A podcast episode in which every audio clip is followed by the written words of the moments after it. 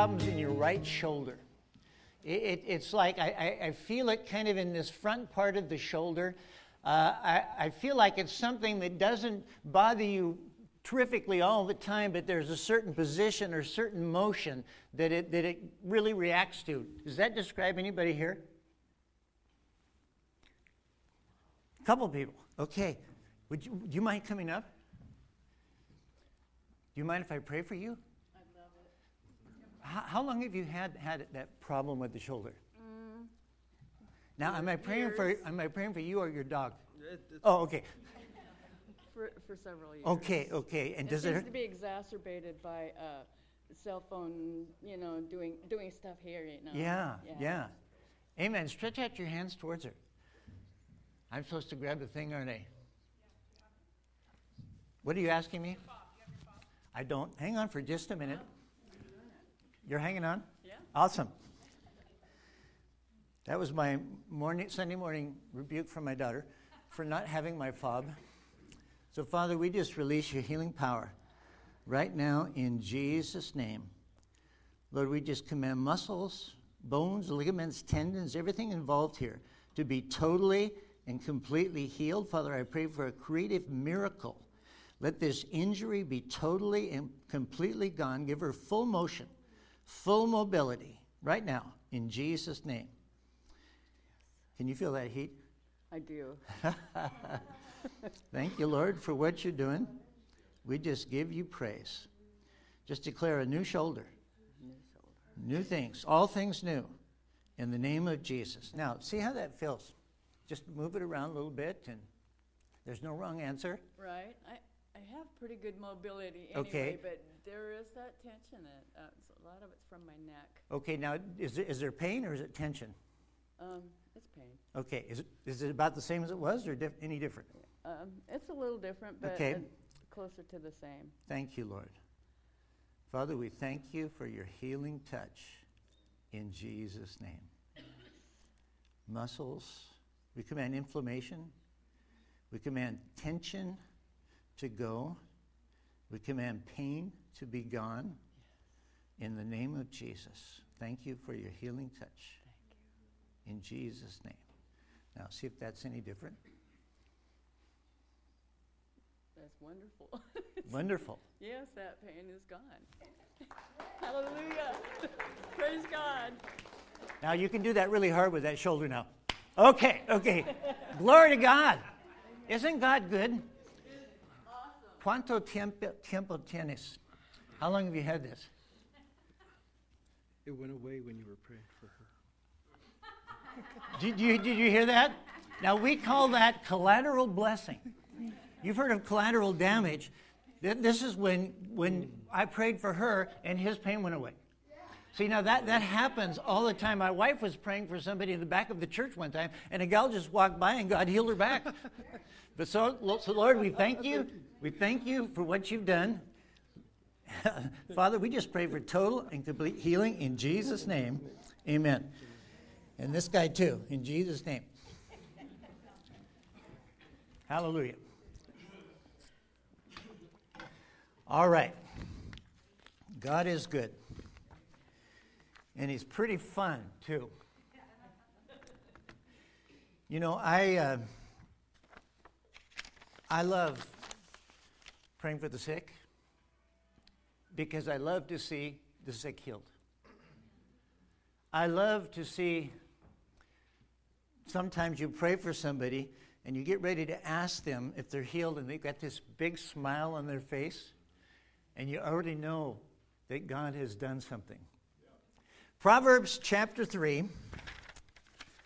I want to read these to you. Uh, these are from a book called Disorder in the American Courts and are things that people actually said in court, word for word, taken down and now published by court reporters who had the torment of staying calm while these exchanges were taking place. Attorney, what gear were you in at the moment of impact? Witness, Gucci sweats and Reeboks.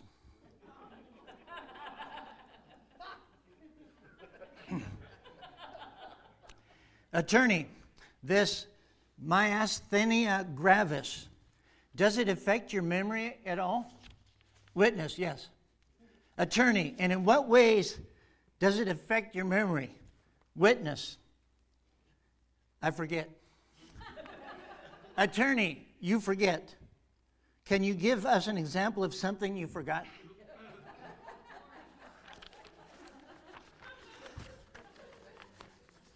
These, these things really happen.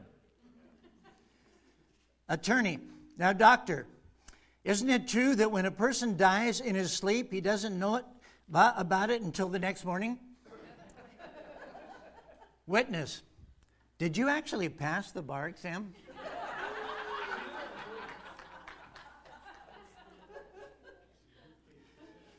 Attorney, the youngest son, the 20 year old, how old is he?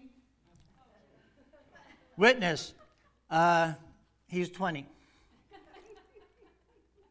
Attorney, were you present when your picture was taken? Witness, are you kidding me? I think that's about all you can handle today. But I, but I have a few more. Proverbs chapter 3. We're in the third part of a series talking about stewarding natural resources.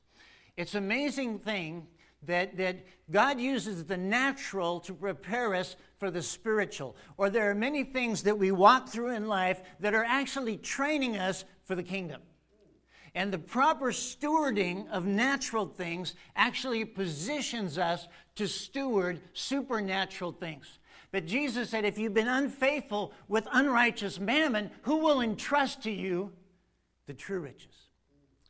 So we've been talking about the blessing of obedience, the blessing that comes into our lives as we honor, honor God and honor Him in the way that He has prescribed. Proverbs 3 9 says, Honor the Lord with your possessions and with the first fruits of all your increase. So your barns will be filled with plenty, and your vats will overflow with new wine. We honor God through obedience to his word. When we, when we honor him by giving him what he says belongs to him, he honors us by fulfilling his word in our lives. And, and I feel like I need to say this God longs to fulfill his word in our lives. He doesn't make empty promises. He doesn't say something that he doesn't in, intend to follow through on. A promise is a declaration of what God wants to do in our lives. But oftentimes we have a part to play to release it. And as we are obedient, as we honor Him through obedience, He will honor us by fulfilling His word. You know, I was praying earlier this week, and uh, does your mind ever wander when you pray? Anybody? Okay. Somebody else needs to preach. I need to sit down sometimes my mind will wander, and, and sometimes it's actually God can be in the wandering. And so I'm, I'm just praying and spending time with the Lord, and all of a sudden I'm in this imaginary conversation with somebody. And in this conversation, I, I just said, uh, "How you doing?" And, and they said, "I'm a believer." And I said, "That's wonderful." I said, "What do you believe in God for?" And they said to me, well, I, uh, uh, kind of like that. I believe in God. And in my mind, in this imaginary conversation, I thought, you know, the, the demons believe in God and tremble. And I didn't say that, even in this imaginary conversation. I, I just turned to him. I said, Well, what do you believe in God for, believer? And I began to think about that afterwards. Because, you know, yeah, faith is what activates our relationship with God. And we come into this relationship with God through faith. But do you know that God wants you to keep believing? He wants you to keep taking ground. He wants you to keep moving forward, to activate your faith. I'm a believer. See, things happen in the lives of a believer. Believers shall lay hands on the sick and they shall recover. They will cast out demons. See, a believer is someone that's apprehending things in God all the time. So when I say I'm a believer, and you, if you ask me, what are you believing for? I'll tell you. I'm believing God for lots of things. I'm moving forward. I'm active in, in my faith. I, I, I don't, I don't want to just passively believe in God. I want to activate. Now, see, faith is like a muscle. And see, the thing about a muscle is the more you use it, the more you uh, pit uh, restraint against it, the stronger it grows. The more you exercise your faith, the stronger your faith muscles get. Now, here's an interesting thing. My son Paul is here. Now, when Paul was about 10 years old, let's actually let's take it back to about 8 years old. Did you know that he had as many muscles in his body as I did? But I had actually used mine longer and more. Now, I'm not some buff guy or anything, but I'm just saying that, that as you get older and the more you exercise, the more you use your muscles, the more fit you become. And, and so, what I'm trying to say is, God wants you to grab a hold of His promises and believe Him.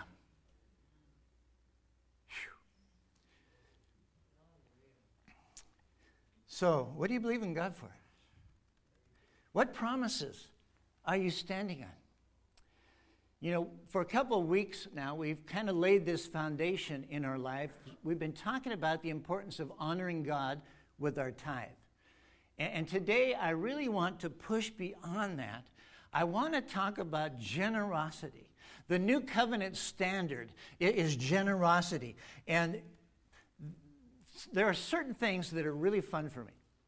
One is praying for the sick, whether in a church environment or out on the street. The other one is being a blessing, and it's not always money. Sometimes it, it's time. Whatever you have to sow into somebody's life can be an amazing thing.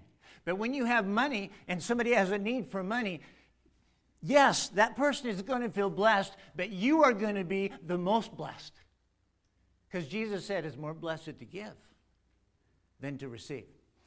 Proverbs 11, verse 24. There is one who scatters, yet increases more. Think about that. That there's a paradoxical element to this passage of Scripture. There is one who scatters, yet increases more. Now, the truth is, there is a paradoxical element to the Scriptures in general. The kingdom of God is paradoxical in, in, in general. The kingdom of God, that, that's why so many people have a hard time understanding it. I mean, after all, what does it say? In your weakness, he is made strong. You must humble yourself to be exalted. In order to live, you must die. In order to be filled, you must be hungry. In order to reap, you must sow. Can you see? The kingdom of God is paradoxical in nature. Summer, it's great to see you. Mickey said she ran into you at Walmart. Yeah, awesome. Okay, you guys do something else for a minute. I have to catch up. No. Yeah, isn't it? That's called a divine appointment, isn't it? God's timing.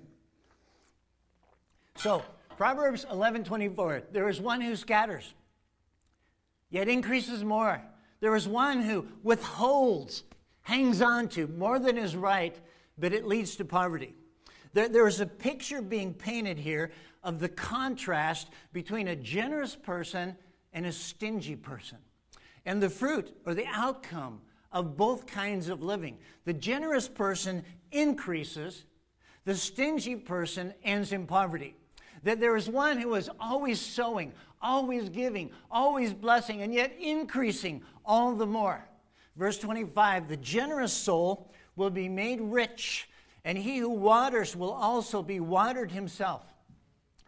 See, it's an immutable principle of the kingdom of God that, that functions both in the natural realm but also in the spiritual realm. And the principle is this what you sow, you will reap more than you sowed.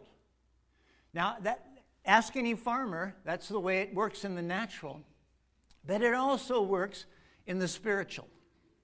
What we sow, we will reap. Now, like I said, we're not always talking about money. There are different resources we can sow. There are different things that we can scatter. You can, you can sow time. You can sow love. You can sow prayer. You can sow different kinds of things. We're talking about anything that you can sow into someone else's life. How many of you know that sometimes what that person needs is just someone to sit down and listen to them? They, want, they need you to sow time into their life because that, that quality time lets that person know that somebody cares and ultimately that God cares for them. And, and whatever we, we sow, we will reap. Or let me say it this way you will increase in what you sow, you will decrease in what you don't sow. You will decrease in whatever you hang on to. Now, a biblical example of sowing things other than money, Proverbs 18 24. A man who has friends must himself be friendly.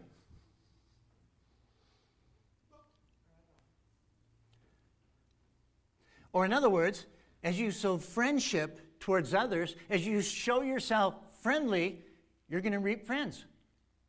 You're going to reap what you sow. As you sow wheat seeds into a field, you're not going to reap a crop of asparagus. You're going to get the crop uh, uh, of what you sow. It's part of the law of seed time and harvest that God established way back in Genesis. Every seed produces after its own kind. Now, one of the reasons, excuse me, we are going after generosity one of the reasons it's, it's one of our core values as a church is because God is such a generous God. And, and, and, we are in the process of becoming like Him. Now, I was trying to think of another word other than generous to describe God. And, and so I, I, I did a synonym church, search, a synonym church, Yeah. yeah.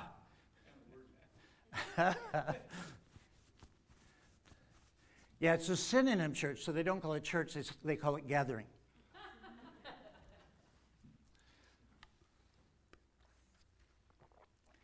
so I did this search, and, and one of the words I found was lavish.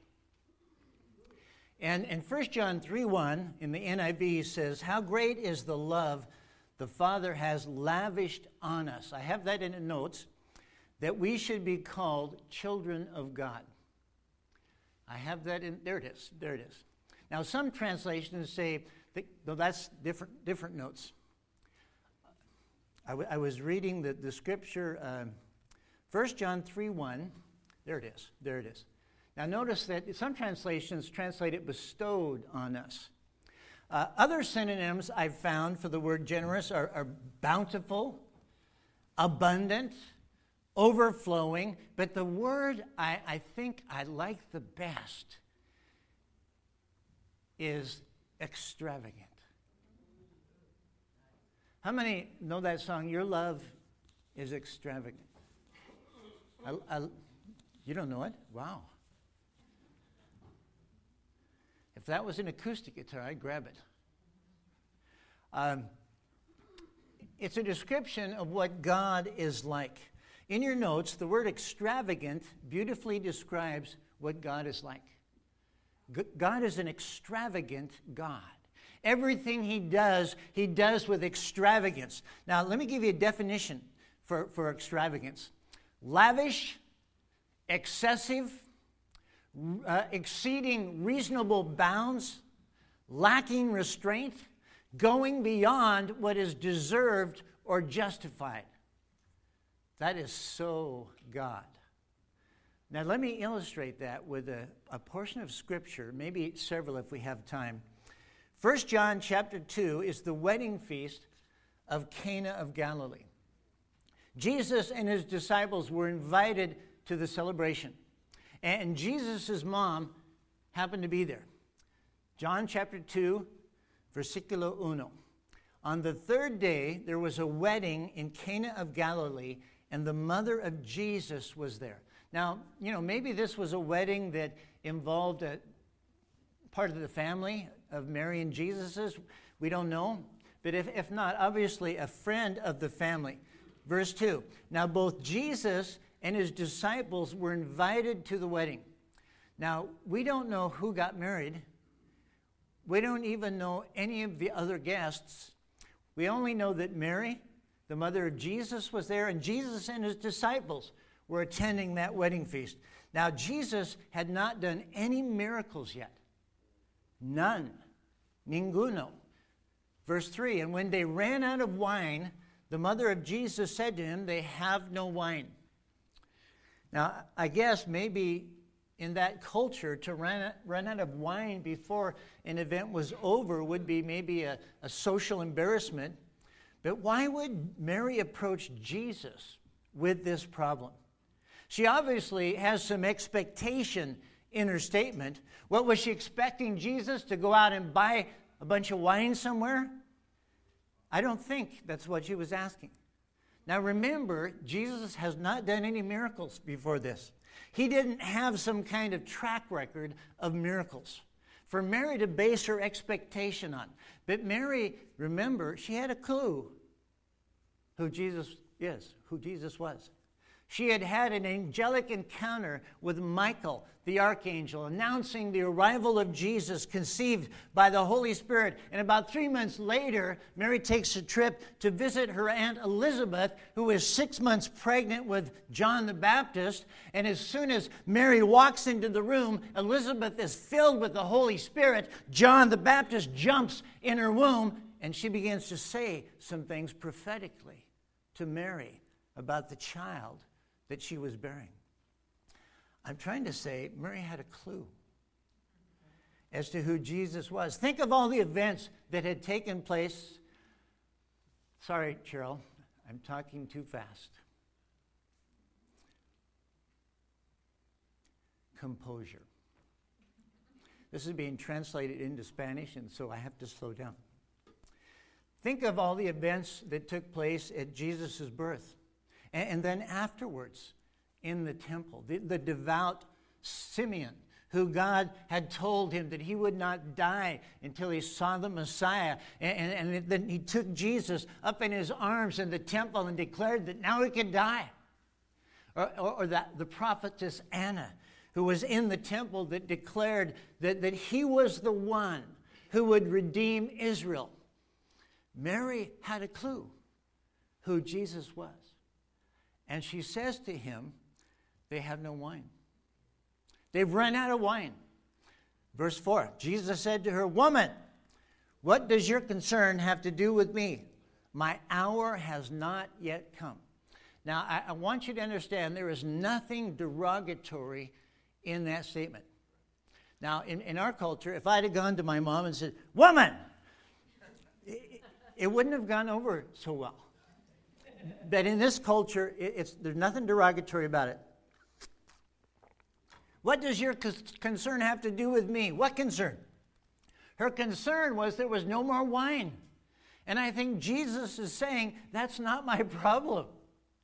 My hour has not yet come. It's not time for me to step into doing miracles. Then Mary said, as if oblivious to what Jesus has just said, his mother said to the servants in verse 5, Whatever he says to you, do it. So Mary did give the problem to Jesus.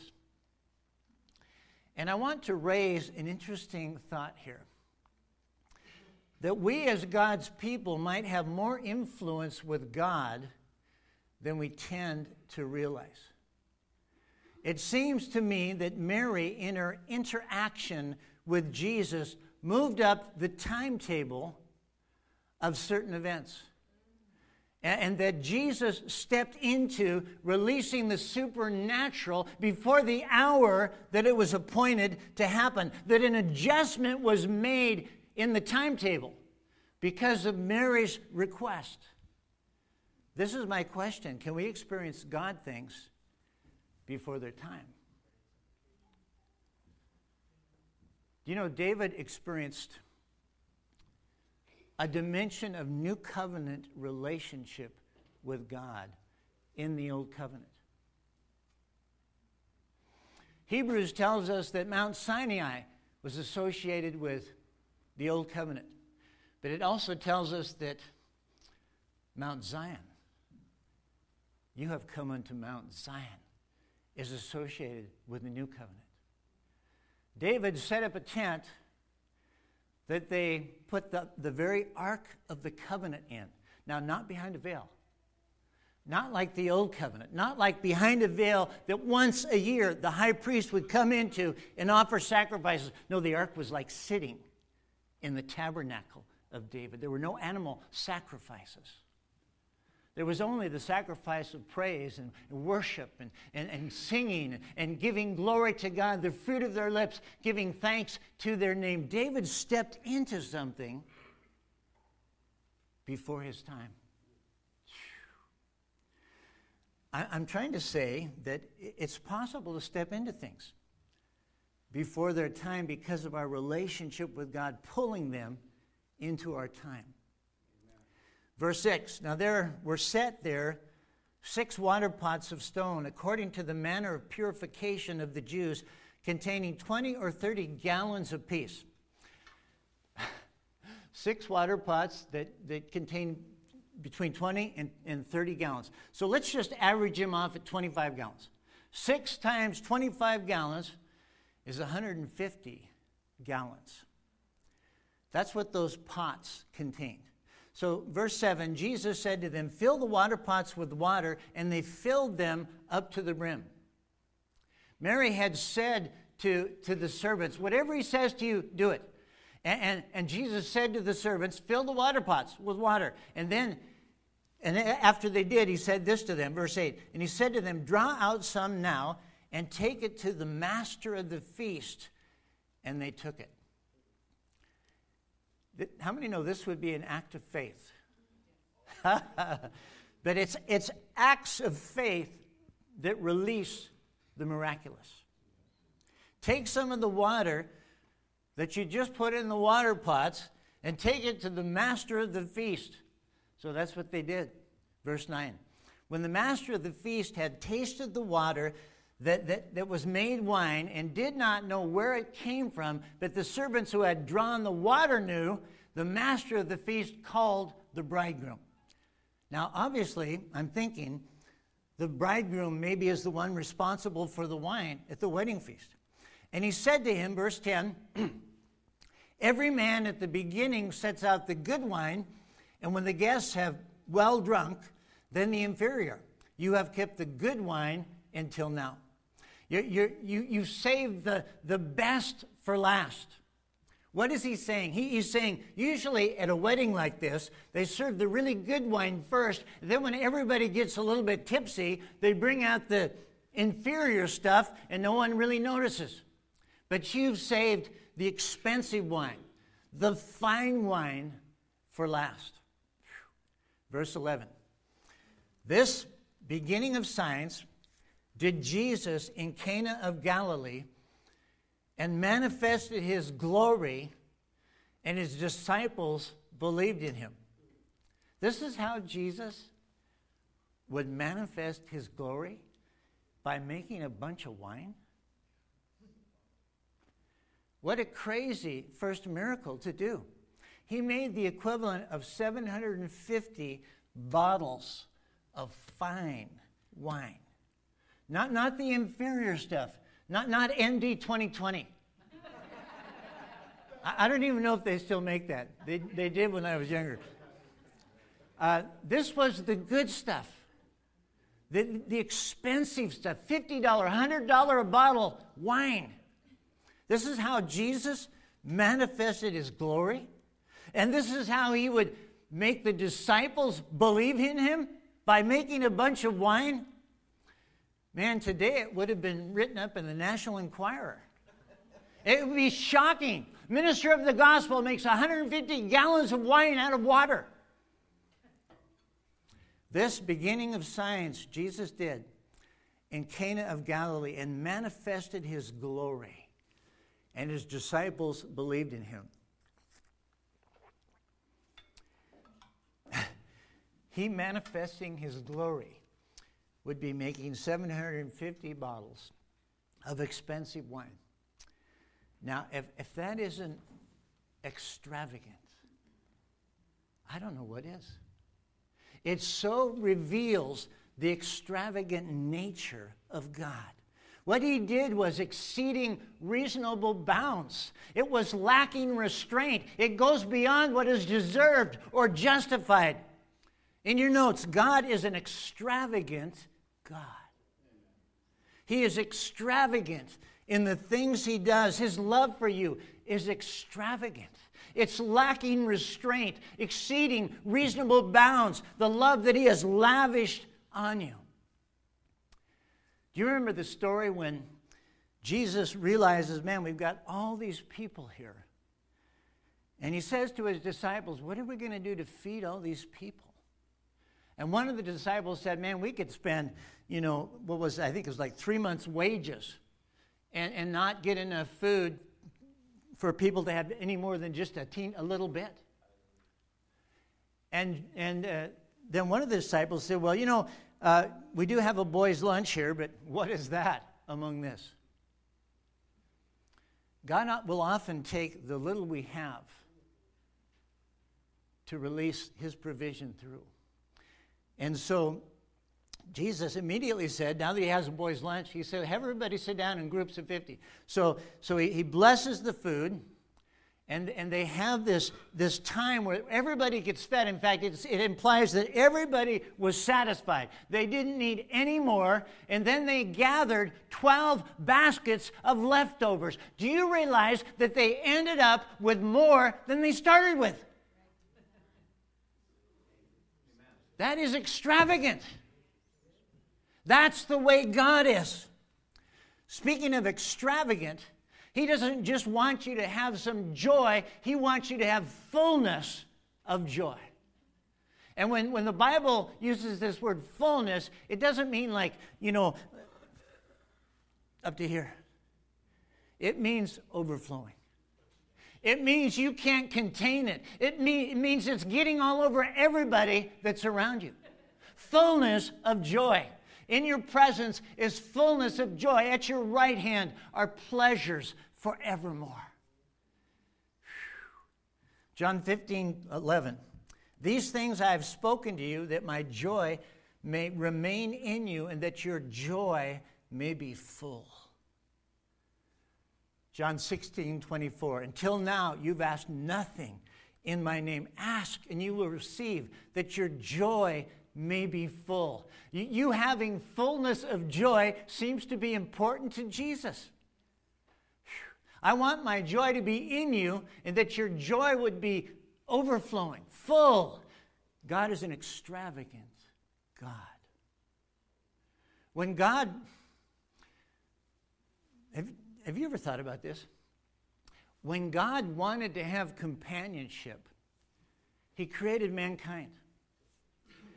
We were created for His pleasure. But He didn't just create this planet to put us on. Think about it. He created a whole universe. This planet is just a tiny planet in a huge solar system, and our solar system is just one member of a vast the vast Milky Way galaxy with over 300 billion stars. Now there's an estimated between 300 and 500 billion galaxies in the universe. God is extravagant in what he does. The salvation that He purchased for you and for me.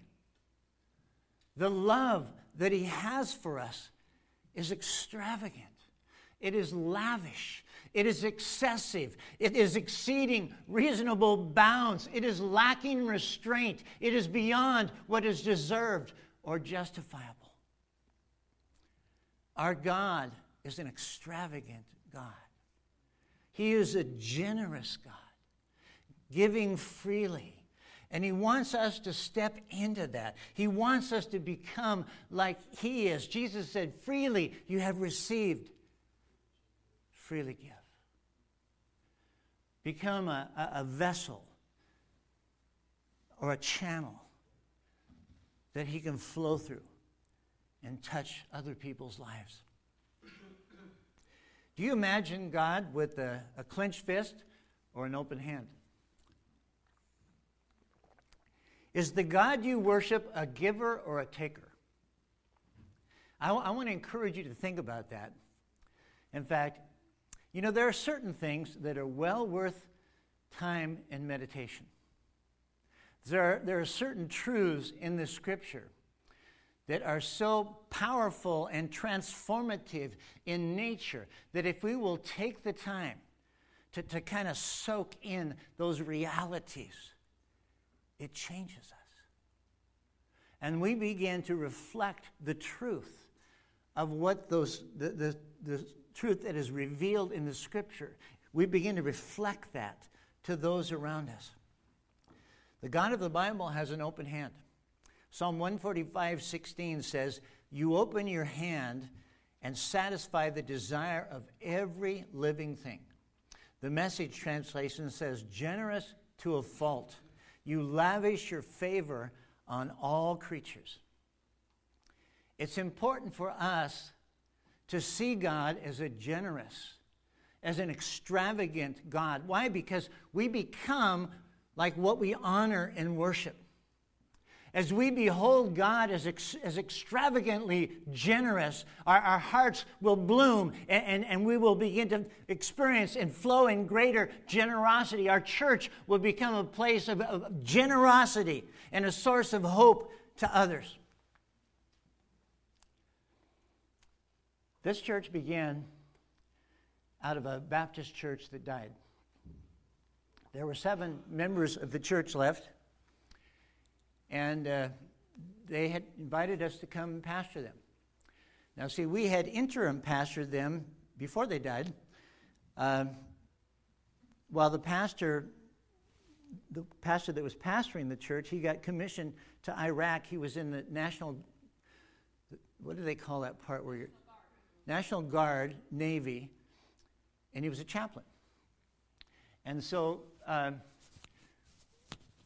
we went over to the house where the seven people were, and we, and we said, I think what we need to share with you the vision that we carry in our heart so that you understand what it is because I don't, we don't want to take you where you don't want to go. And so they, they grabbed it, they grabbed the vision. And we met in our living room for six weeks. And then I, I had this friend that um, he, he owned Smith Insulation. And uh, he, one day I was having lunch with him. He said, Hey, uh, you know, uh, why don't you meet in the front of my building here? He wasn't using it. And it was absolute ridiculous price. I mean, ridiculous. Now, I've known him since first grade, though. I put in my time with him. And uh, then we outgrew the front part of it, and we finished up the, the second ba- the back part of it. And again, ridiculous price, ridiculous. Um, but we, we were looking, we needed to find another place to meet because we were outgrowing that facility. And uh, we were trying all kinds of things. I mean, I, I, went to a couple different Adventist churches just to see if we might be able to meet on Sunday with the, you know, the theoretical idea that they don't use their church on Sunday. And nothing, nothing was opening up. Nothing was happening. Now, I, at that point in time, Mickey and I, we were traveling to Mexico a fair amount. We still are.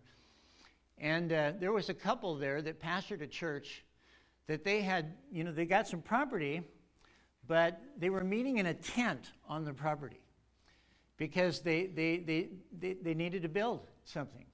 And uh, they were very close friends of ours. And so I, we're, we're, at, we're at my house, we're having a, a leaders meeting, and I, I just said, What would you think about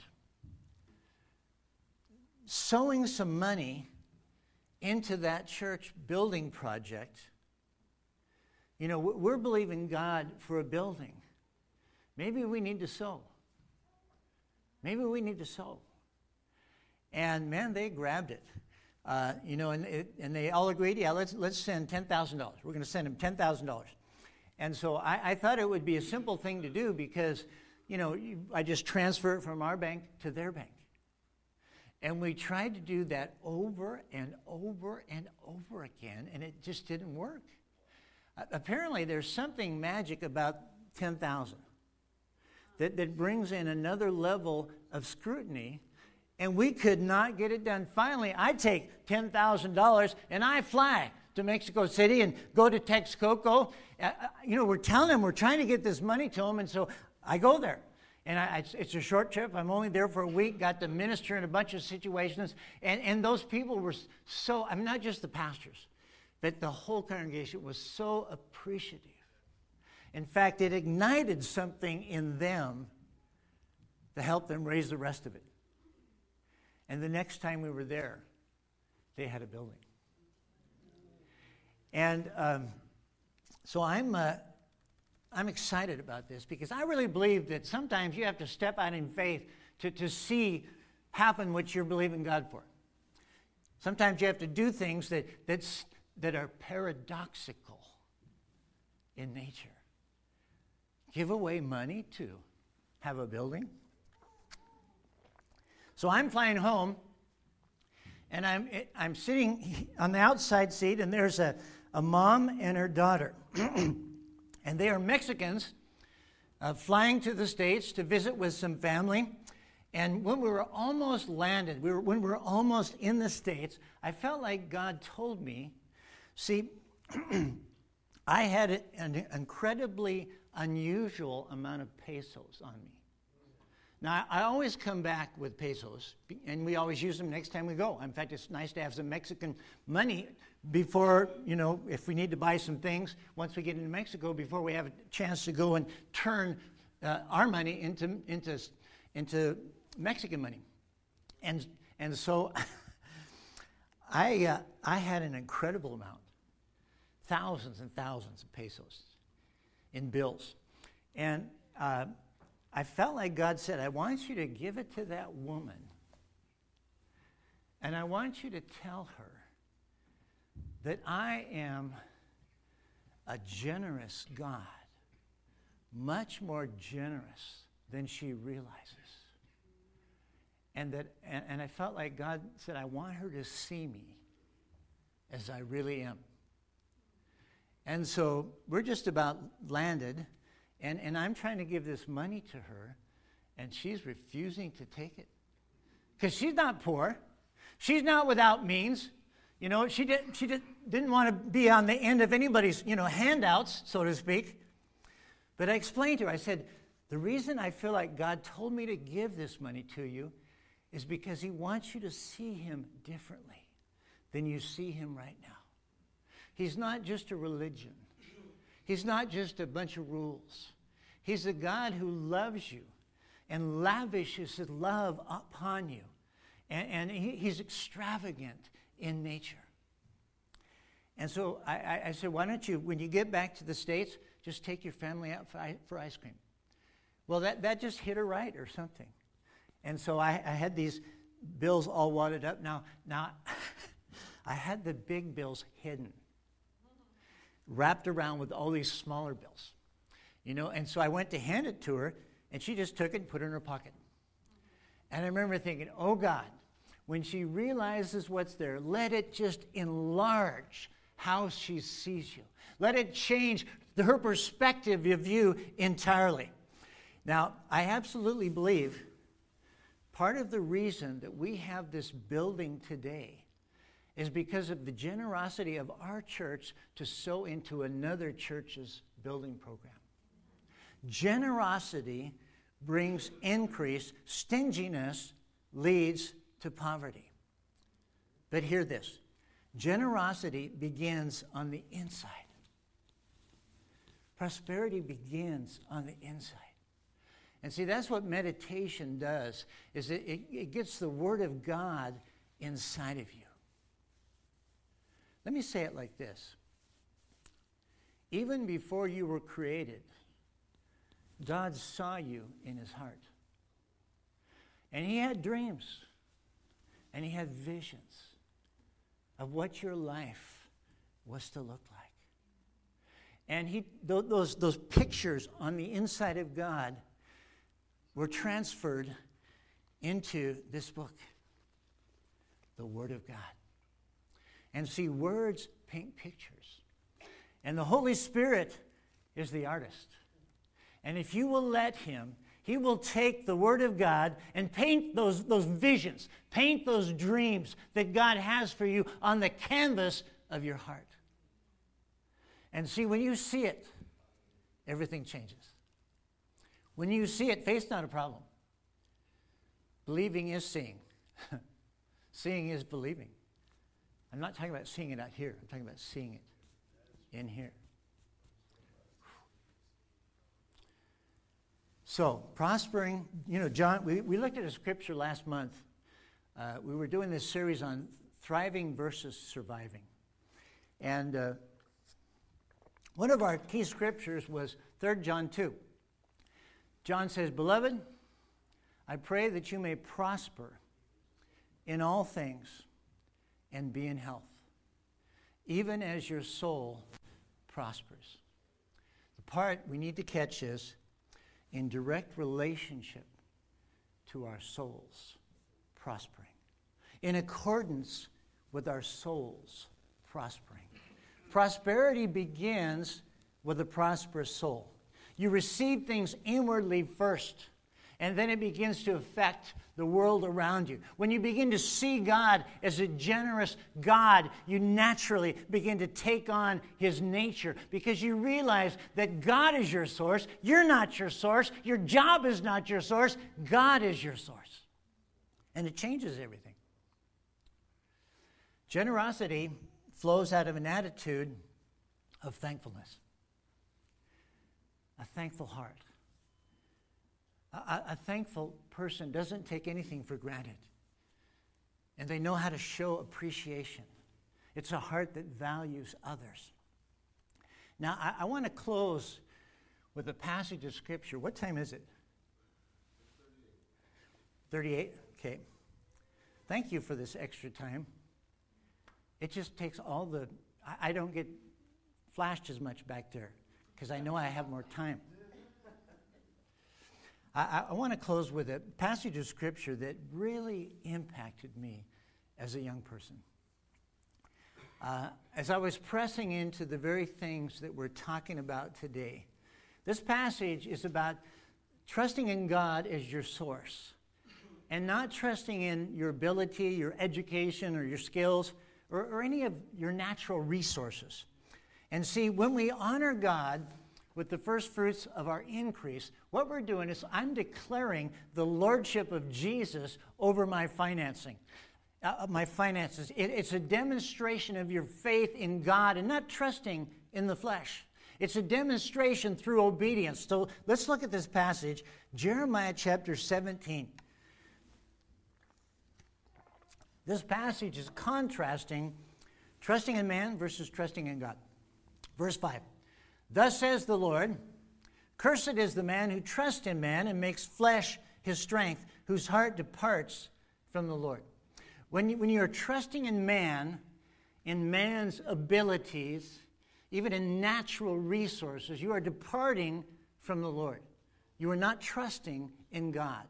And then it describes what life is like for this individual who trusts in man, who makes flesh his strength. Verse 6 for he shall be like a shrub in the desert. So far, it doesn't sound great. Just saying.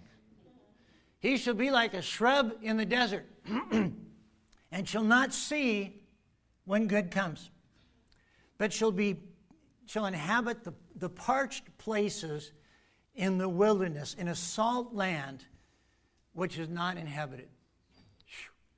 He's like a shrub in the desert. Not a great picture. He doesn't experience, even when good things are happening around him, he misses out on. This person lives in parched places in the wilderness. But what about the other person in the contrast? The person who trusts in the Lord. Verse 7 Blessed is the man who trusts in the Lord and in whose hope is the Lord. He is the man who trusts in the Lord, who hopes in the Lord, whose confidence is in the Lord. Then it describes the life of this individual. Verse 8 For he should be like a tree planted by the waters, which spreads out its roots by the river, and shall not fear when heat comes. Just as the other individual doesn't experience the good around them, this individual doesn't experience the bad around them. And will not fear when heat comes, but its leaf will be green, and will not be anxious in the year of drought, nor will cease from yielding fruit. So this person is flourishing. His roots are by a river. And even in the year of drought, he continues to prosper. He's not anxious, he's not worried. He continues to bear fruit. He's tapped into a supernatural source. He's tapped in to the God that he's given his life to, the God that he trusts in. That God is his source. And he's not experiencing what everything, everyone around him is experiencing. He's tapped into the kingdom of God. Even in the year of drought, he's not affected. He continues yielding fruit. Worship team, can you come? I, I want to encourage you to take this passage home with you today and take it into your week. Meditate on it. Let it begin to get inside of you. Let words paint pictures. Let the, the pictures from God's Word, let the Holy Spirit take those words and paint those pictures on the canvas of your heart of these spiritual realities. Seeing is believing. When you see it on the inside, then you just step right into it. Let's stand. You guys doing okay? You're quiet. Was this such a heavy topic or?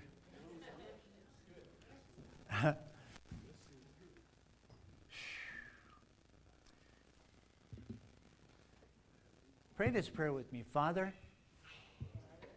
you are a generous God. You are extravagant in your generosity. Help me to embrace a heart of generosity. Take me into radical generosity. Use me for your glory. In Jesus' name, amen. Let's worship for a moment together.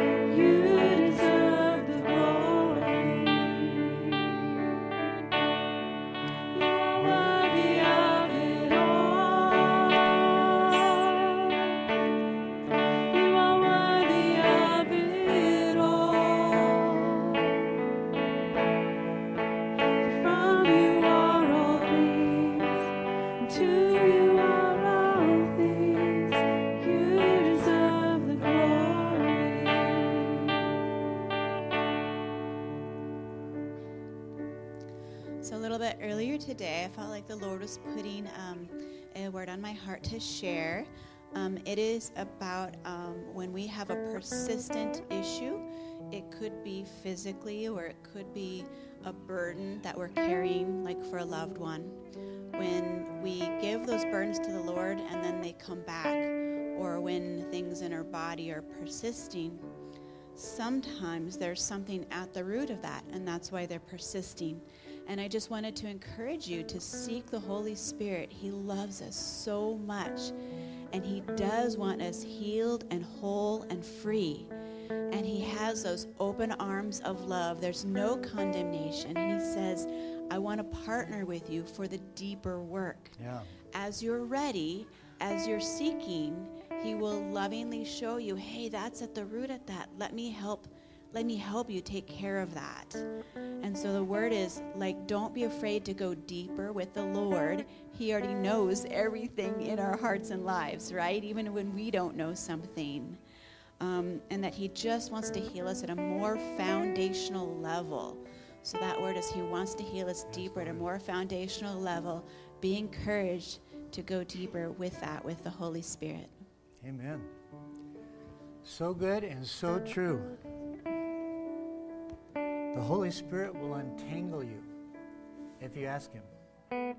That's what we're talking about here. Thank you, Lord.